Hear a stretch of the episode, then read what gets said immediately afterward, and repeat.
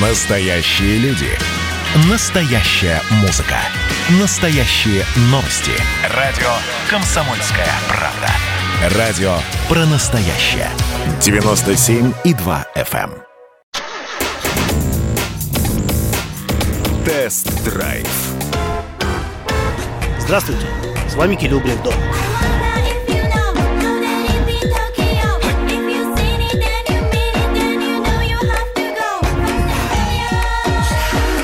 Сегодня расскажу вам про новый кроссовер Mazda CX-30.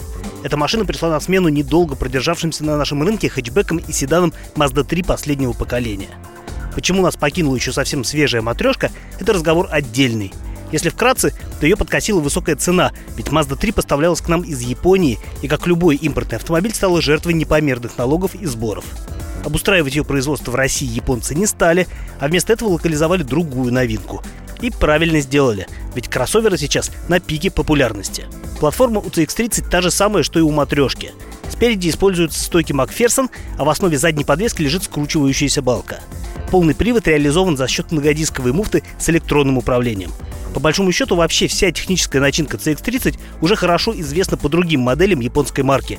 Двигатель и трансмиссия здесь точно такая же, как в седане Mazda 6 и кроссовере CX-5. Выглядит машина, ну, очень нарядно, особенно в фирменном красном металлике Soul Red Crystal.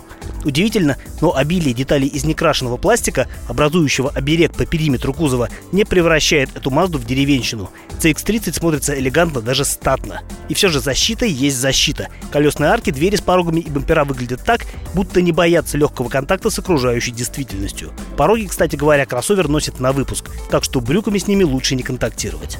Салон Mazda по восприятию уже совсем недалеко от премиума. Мне нравится, как приятный глазу лаконичный дизайн и качественные материалы отделки сочетаются со здоровым консерватизмом. Никаких сенсорных зон здесь нет и в помине. Все периферийные органы управления здесь являются собой вполне традиционные кнопки, клавиши и рукоятки.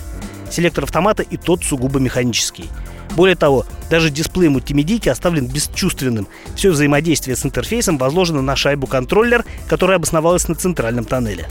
Задний ряд особым простором не блещет, но два пассажира среднего роста сядут здесь с должным комфортом. А вот третий станет лишним и будет ощущать это всю поездку, подпирая головой потолок и обнимая ногами высокий трансмиссионный тоннель в полу. Багажник тоже невелик, всего-то 295 литров. Единственный шанс увезти что-либо громоздкое в Мазде – это разложить по частям спинку заднего дивана. Но ровной погрузочной площадки при этом все равно не получится, увы. Двухлитровый мотор мощностью 150 сил вместе с шестиступенчатым автоматом образует слаженный тандем. Я сразу же отметил для себя удобство управления тягой. Машина послушно следует за акселератором, а небольшие задержки в реакции на туговатую педаль газа общую картину совершенно не портят. Правда, динамика разгона не самая лучшая, к тому же мотор показался излишне шумным. И все же в сумме ощущений Mazda CX-30 воспринимается как довольно живая машина с покладистым характером. Плавность хода здесь не лучшая, но в целом кроссовер не разочаровывает. Мелкие неровности Mazda демпфирует неплохо, однако более крупные дефекты проходят в салон в полной мере. Зато как CX-30 рулится. В около нулевой зоне руль малость невнятен, однако с ростом скорости связь с машиной заметно крепнет.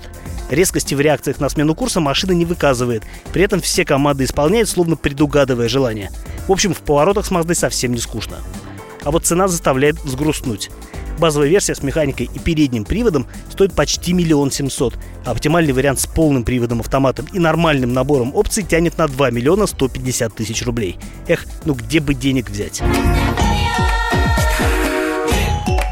С вами был Кирилл Бревдо, радио «Комсомольская правда». Рулите с удовольствием.